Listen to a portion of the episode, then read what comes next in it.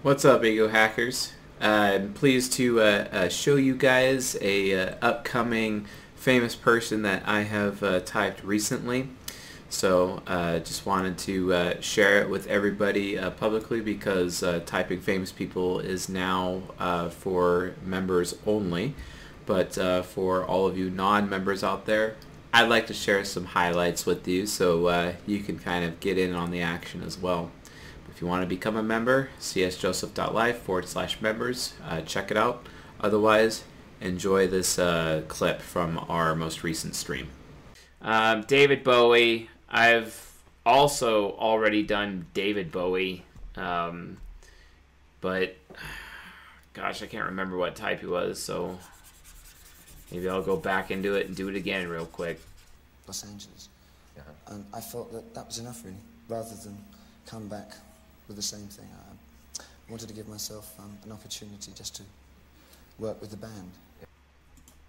All right, so if you guys want to know seductive styles, David Bowie's seductive style is the dandy. Just so you guys know, I can't think of a uh, a better um, example. in, in London recently selling art. You know, especially people who who, who make uh, editions uh, of things.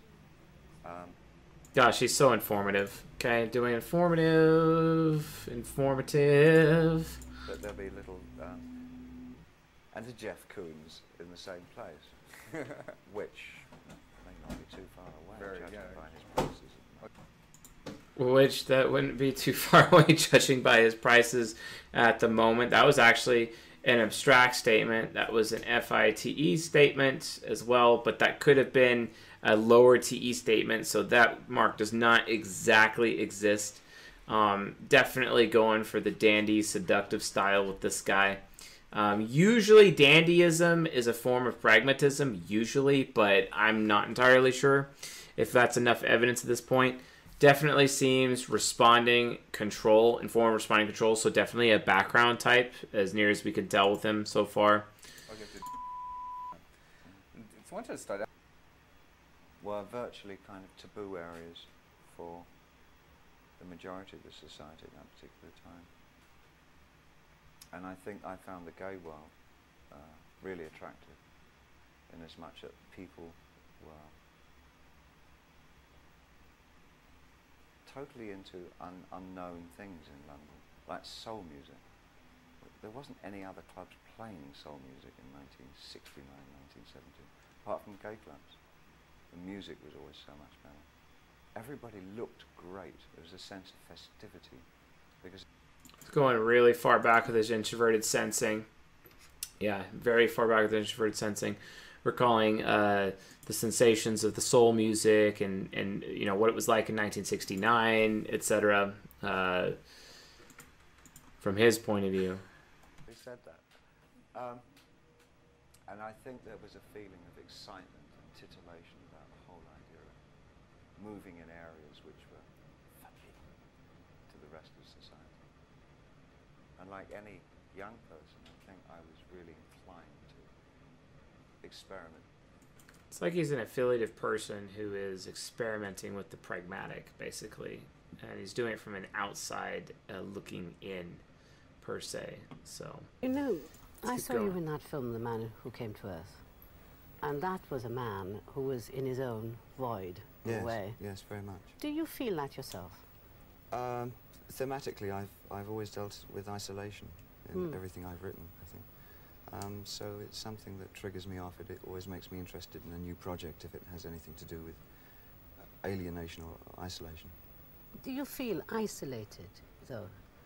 Not really, but I can, I can quite imagine how it must feel to be isolated. So I have often put myself in circumstances and positions where I am isolated just so that I can write about it. You know, in a way, So he's giving himself the experience of isolation in order to empower him with the ability to actually write about it, which is very common among introverted sensing and E users in that particular moment. Definitely outcome, very informed responding control for sure.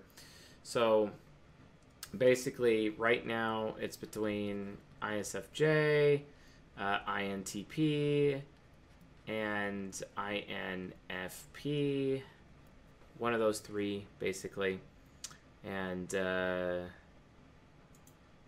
so you can still say no one was doing that back in the past if you're say if you're if you're putting yourself as your own point of origin in the past, which is what he was doing in that moment. I've sort of been thinking quite a lot about you and often often seen you anyway, right? Is this smoke bothering you? No, it's not at all. It's because we're going to make you that mysterious that you are that you talked about.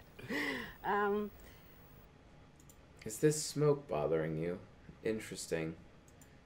That was an initiation. He initiated that, but that was also. Um, was that an FE statement or an FE statement? Hmm. The context, I think, kind of goes on the SE side. Let's keep going. I think that it's not at all mystifying why you change your appearance as often as you do, to my view, by the way, Yeah. because I think you've used yourself as, as a canvas. Yes, very much so. Is that right? Yes, very much so. Um, I, I never wanted to appear as myself on stage ever at any time until recently, I think. So I, um, as I did write in character form, I wanted to produce those characters on stage, which is something I feel I did quite successfully at the time. That was simply Something I feel I did quite successfully at the time. It's an FITE E statement. an exercise of projecting something else. Like you say, for instance, you would be presenting a picture. Well, I was public. also, I wanted to use rock and roll in some uh, way or other, and uh, I got tired of the, the sort of the lie of the rock performer is exactly the same on stage as he is off stage, which in Mm. most cases isn't true at all. But so I thought, well, take it a stage further and completely separate the personalities, the person behind it all who's writing it and creating it, and the one up front that does the interviews and He's literally talking about using cognitive transition from his show business point of view. and, and so I created the characters and put them on stage and then I would take them further and put them into interviews and I would only do interviews as the character.